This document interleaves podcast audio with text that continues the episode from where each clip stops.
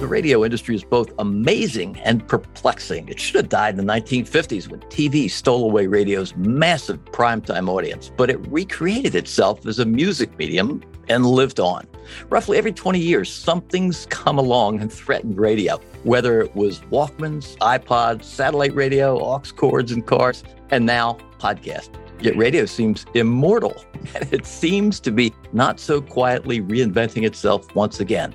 So, what is it about radio? We'll explore that with a special guest, longtime radio analyst Fred Jacobs, in today's episode.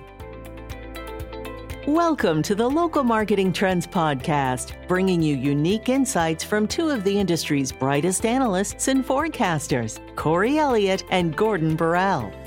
Today's podcast is sponsored by Conduit Digital, your elite performance partner for white label digital marketing, and the Media Audit, providing market level consumer insights for more than 20 years. And now, here are your hosts, Corey and Gordon. Well, welcome everybody to another podcast. Instead of Corey this week, he's kind of going dark on us because he's compiling some updates to Borrell's numbers for 2022 and beyond. We have a guest co host, and I am delighted to have my good friend Fred Jacobs from Jacobs Media. Fred, welcome to the show. Well, thank you, Gordon. And now that I know that I'm replacing Corey for an episode, I feel this intense pressure to perform. So hopefully, it'll live up to expectations. Yeah, just insult me a couple of times and it'll just feel like home to everybody. so, Fred, I'm really delighted to have you on the show. I've wanted to have you on for a while, but what really prompted this was I saw your tech survey last week and I sat through the whole thing. I called you afterwards and I never do this. And I said, that was really great. I usually get on webinars and I'm on for five minutes and I go, oh, this is BS and I'm off. But that really kept my interest for the full hour. You did a fantastic job. You moved along and you imparted so much great wisdom about radio. So I got to ask you, as I looked at all those slides and that tech survey, which we'll talk about in a minute, what makes radio so resilient? Why is it still around? So, first of all, thank you for those kind words. I mean, I like to think of myself as a storyteller.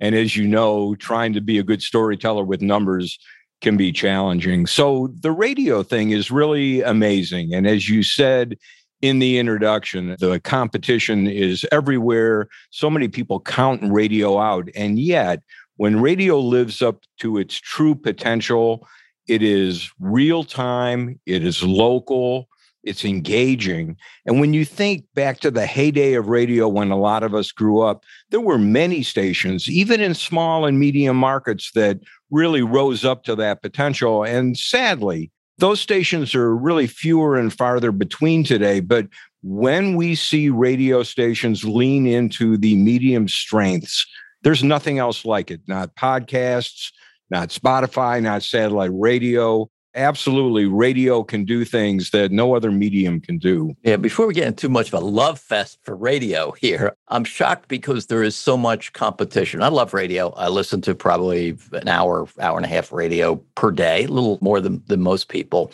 But there's just so much competition for those dollars. It's just so interesting to hear this statistic cited that 96% or whatever it is of people listen to radio, you know, in a week's time. I mean, that statistic is still pushed out there by the industry. And I'm going to ask you to address that in a moment. And then we'll go into your survey.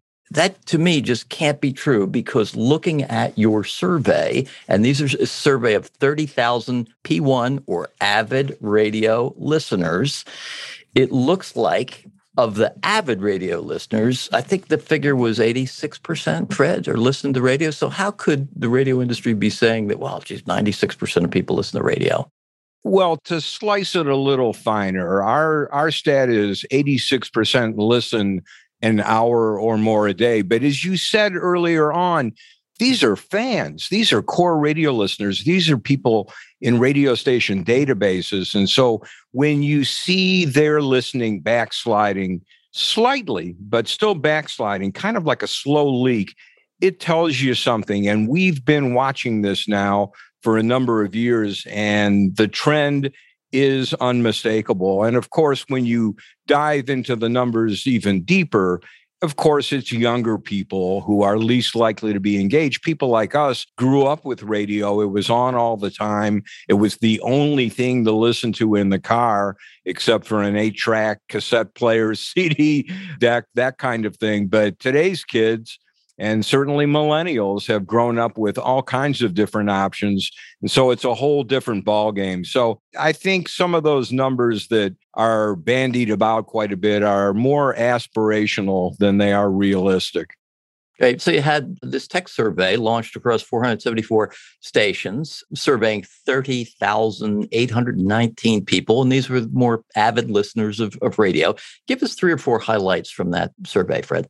There's so many things, but the ones that I talk about a lot are that personalities to a great degree have eclipsed music as a key motivation to listen and listen habitually, which of course is the key to success. Music, of course, has become commoditized. I mean, I can listen to any song or any playlist commercial free. So why do I need to listen to a radio station and umpteen commercials in a row. And frankly, as we saw in the data, radio has not excelled at new music discovery in recent years. So that's a thing. I think another piece is the digital distribution outlets for radio have become so important because regular radios are disappearing from people's homes which really became a factor during COVID when we were all locked down.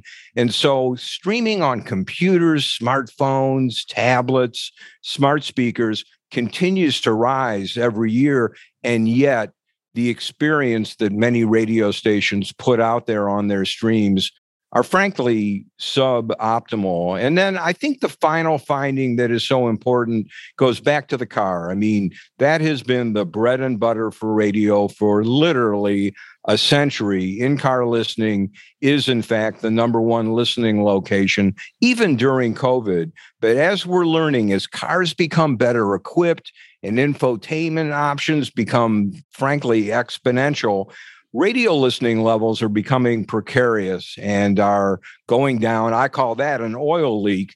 And so we know from our trips to CES, we go every year. There are more and more screens in cars. The dashboard has become really a multimedia center, and radio doesn't have the dominance that it used to have. So, those are a few of the key findings that Tech Survey 2022 brought forward.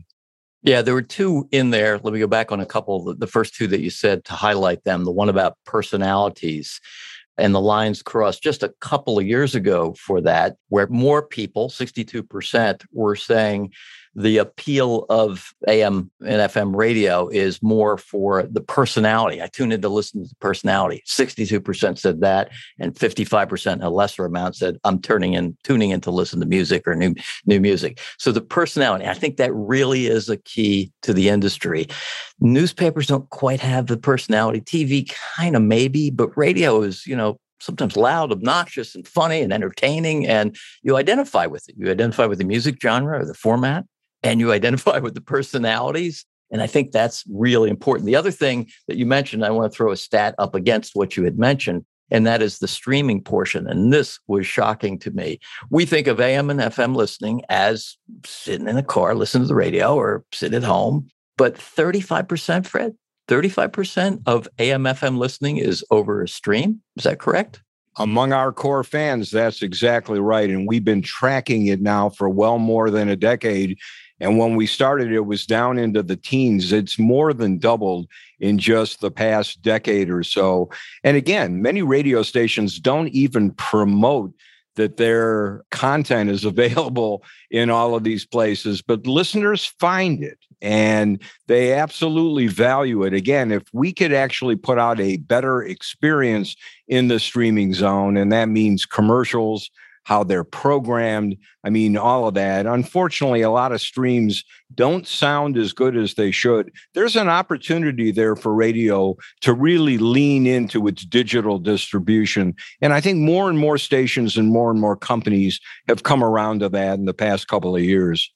So I want to get to this issue of measurement and talk with you about it and how radio listening is actually measured. We're going to do that after the commercial and after the interview. We've got an interview on the program with Bill Rose, whom I think you might know from uh, Nielsen, and he was with Arbitron prior to that. But Bill is going to talk a little bit about the personal people meters that are listening in. They sit on someone's belt and they listen in to radio stations, radio signals, and, and television as well. There's an audible signal that says, ah, this person is within earshot of us. So they must be listening to this particular station.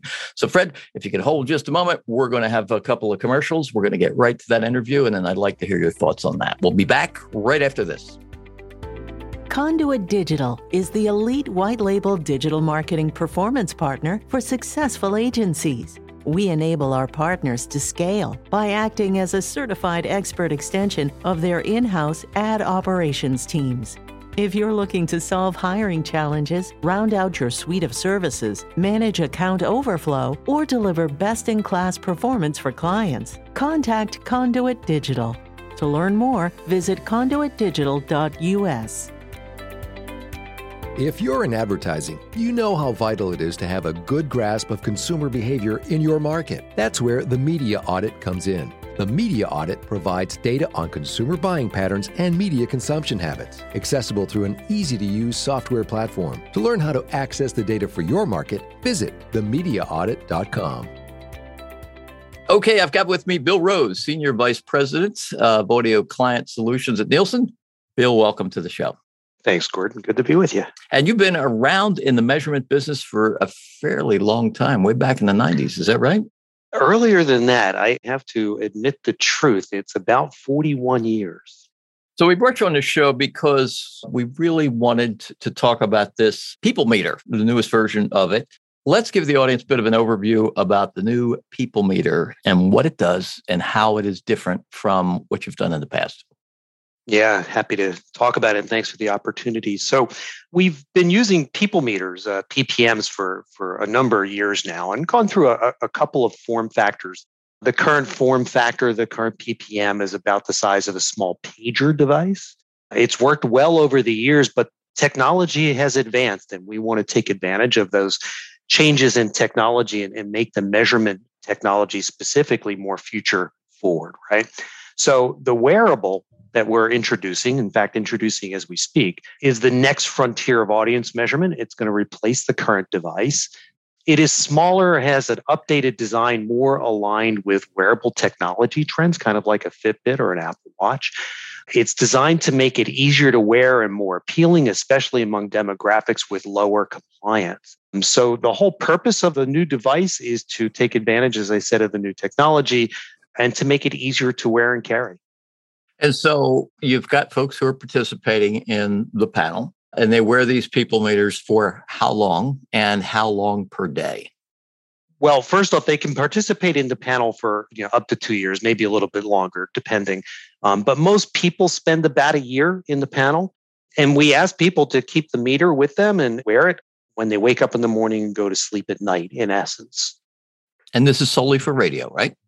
It's actually for radio and television and I understand it. This is a layman's definition of it. It picks up an embedded signal in uh, in the audio of TV and, and radio and registers that as someone listening if it's I guess within earshot. Is that a fair assessment?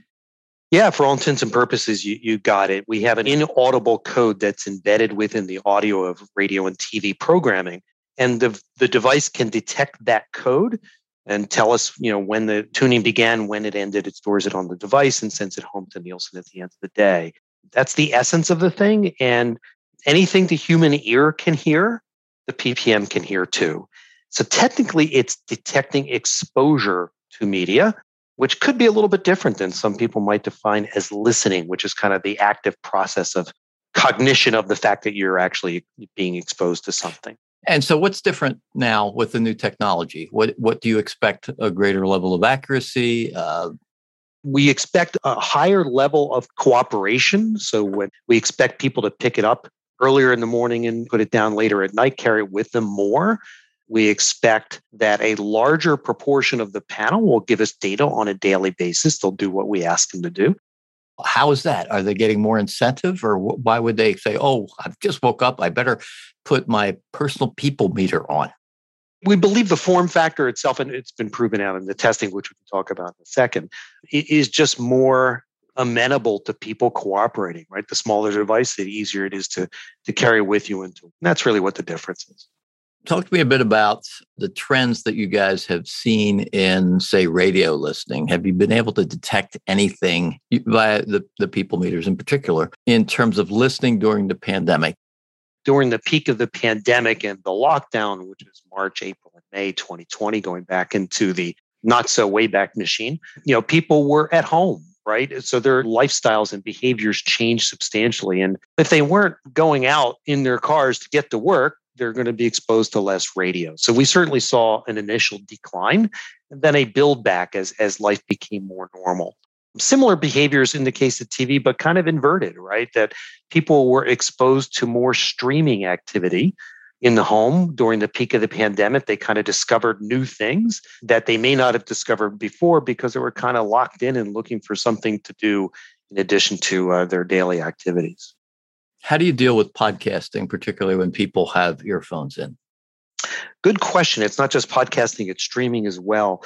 Um, you know, a number of years ago, before you know the takeoff of a lot of this new media and technology, we used to have a device that would connect to your wired headphone, and it would connect between that and the adapter that we used in your PPM. We called it an adapter, PPM adapter.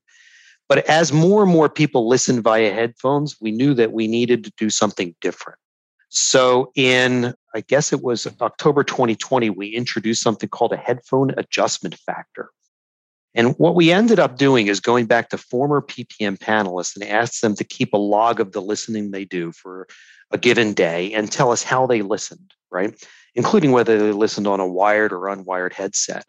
And we're able to get data that enabled us to make an adjustment to our syndicated numbers, our currency numbers, that accounted for the listening that people do via headphone. Now, remember that we're making the headphone adjustment based upon listening done on mobile devices, right? So it's only affecting basically streaming and podcasting. That one time change that we made in October 2020 was about a 10% overall increase in radio listening all of that came from streaming. And that increase was about a 60, 60% increase in listening as a result of the adjustment. Now, we just updated the factor, and the new updates were introduced in April based upon a new survey that we did in 2021. And the adjustment's pretty close to what we did before. It grew, more people were using headphones. So instead of the streams and podcasting being adjusted by 60%, they were adjusted by a factor of about 63%. I want to go back on something that's just been still in my mind. I don't think I've I've settled it yet. What is the incentive for people to wear this? I'm looking at a picture of it now. Okay, it looks pretty cool. It's it's slick. This particular picture says August bonus time wear meter. So what is the incentive other than wow, it looks cool. I can wear it on my wrist what are the incentives for people that you think are really going to work and resonate with them that they're going to, as I said, get up and put it on earlier in the day and maybe keep it on longer? Well, there's a lot involved with that question. There is an intrinsic value for most people, not in the media, but you know, average uh, John and Jane, who want to be involved and have a say in terms of what's on the TV or what's on the radio. So when they hear from Nielsen, we're a known brand we oftentimes get people who want to cooperate just because it's cool and they want to have a say. That's not enough. Obviously, we do provide incentives, meaning money, to cooperate with us and to participate in our panels. You'd be surprised. I mean, a little bit of money can go a long way. Typically, people say, How much are we talking about? And it, you know, we're generally talking about you know, amount of money that can keep you happy with your coffee habit at the at the local coffee store. There you go. Well, thank you, Bill, for joining us and telling us about the new People Meter. Good luck with it. And I hope all uh, goes very well at Nielsen and that we get some interesting, more accurate measurements on the TV and radio space. Well, Gordon, it's a pleasure speaking with you as always. And uh, thank you for the opportunity. Gordon, nice job there. I think you asked him a lot of the questions that most people would like to know the answers for. I think one of the key points here, I mean, there's a lot of talk about how much radio listening is still going on and do the meters actually capture all of that. But I, I think the fatal flaw in all of this is that broadcast radio is not really in a vacuum. It, it's really part of a growing ecosystem where consumers have a lot more choice over what to listen to, when to listen to it, and where they want to listen to it. And Nielsen really doesn't publish the full spectrum of audio, like streaming and podcasts and satellite radio, and, and really just the whole space. It's really, for the most part, just measuring the radio world. So I think, in that degree, and Tech Survey, I think, speaks to a lot of that. There really are many missing pieces that broadcasters either don't know and maybe in some cases, Gordon, don't want to know for obvious reasons. Do you mean maybe listening over a smartphone or a podcast? What are we talking? Sirius XM? All of talking it. about here? All of it. Uh, All speakers. of it. Do you know my wife listens to radio over speakers, but I guess the smart speaker, but I guess Nielsen is counting that as well.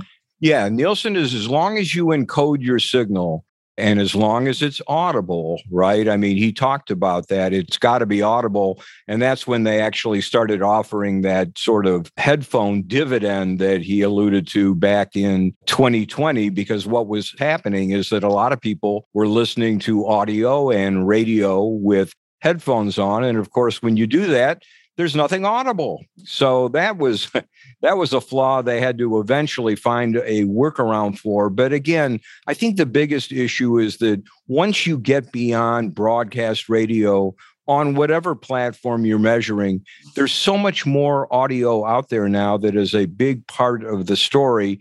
And radio broadcasters really don't see that part. And you know, from a revenue standpoint, all of those pieces are very, very important in terms of occupying slices of the revenue pie.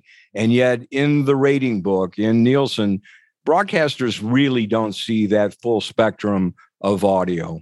Yeah. So let me get your opinion on speaking of audio. It seems that radio companies want to not really abandon the term radio, but soften it up or sharpen it up. I'm not sure which by calling themselves audio first companies. And we're talking about Cumulus, for instance, contrasted with, say, Townsquare, which calls itself a digital first company. But let's stick with audio.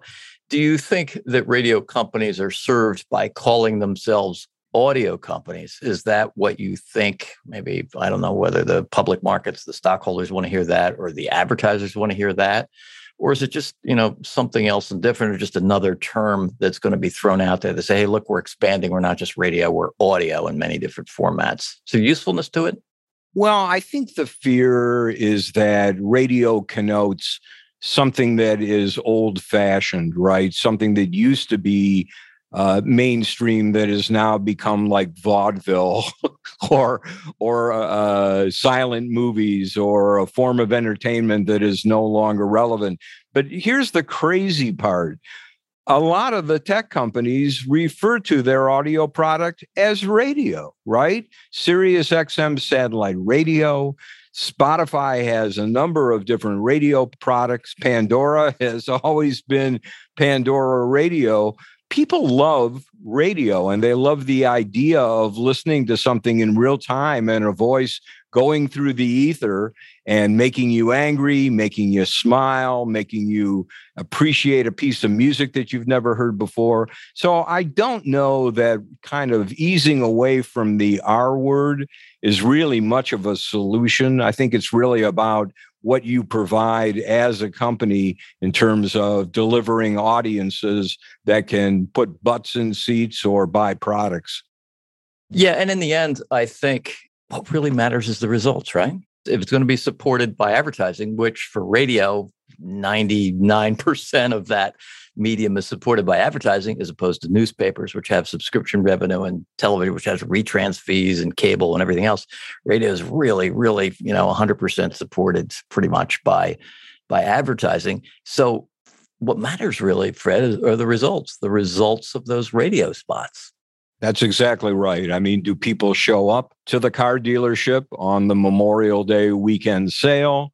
Do people buy products? Do do people respond to the messaging? And every indication that I see when I talk to advertisers is that radio may not have the kind of attribution that maybe digital platforms will offer.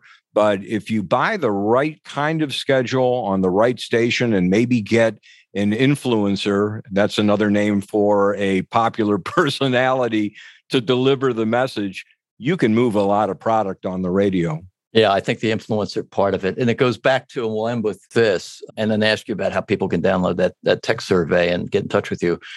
It really is about the people. It just, it, it sounds kind of cliche, but it comes down to people just about in every business.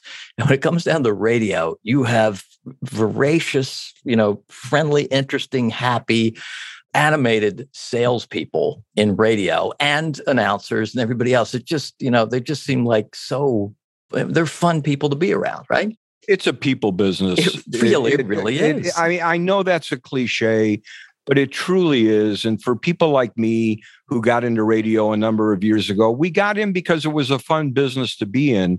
Radio people really do tend to be fun people, whether they're behind the mic or they're working in a cubicle or whatever they happen to be doing. Yeah, like I say, I go to a lot of conferences, and when I tell jokes at a conference, at a newspaper conference, they're just pissed. When I go to a radio conference, they just laugh at everything. They go look out in the audience. There are more Hawaiian shirts per capita out in the radio audience than any place else and more ponytails on men too. Yeah. So it's a great, great audience. And there's a huge army of them. The sheer pressure of the numbers of those thousands upon thousands of radio reps, more numerous than television, more numerous than newspaper reps. That pressure on the market now, you know, getting digital products in their quiver really is putting a lot of market pressure. So I think it's about time to end this love fest for radio. but tell folks there are some really great insights and some not so, you know, pretty things about what's happening with radio in that survey as well. So it really lays it out on the line. How do people get that, Fred? Very simple. Go to jacobsmedia.com and one of our little windows is TS22, Tech Survey 2022. Just click on that and you can just fill in a little bit of information, email address and whatnot, and you can download a copy of the uh, webinar and also a slide deck too. Terrific. Thank you, Fred. Really appreciate you being on the show and uh, really appreciate your contributions to the media industry overall, but of course, specifically to radio. Gordon, thank you for having me. I hope the podcast downloads don't go down this week because Corey was not on, but I did my best. You did great. Thanks to Corey for not being here. Thank you for replacing him. I hope he listens to the very end of this podcast so he can give me crap on the next one. Uh, and thanks everybody for being here. Until next time. You've been listening to the Local Marketing Trends Podcast, sponsored by Conduit Digital and by the Media Audit. If you have ideas for future shows or guests, email the hosts at podcast at BorrellAssociates.com. Thanks for listening, and remember, market well.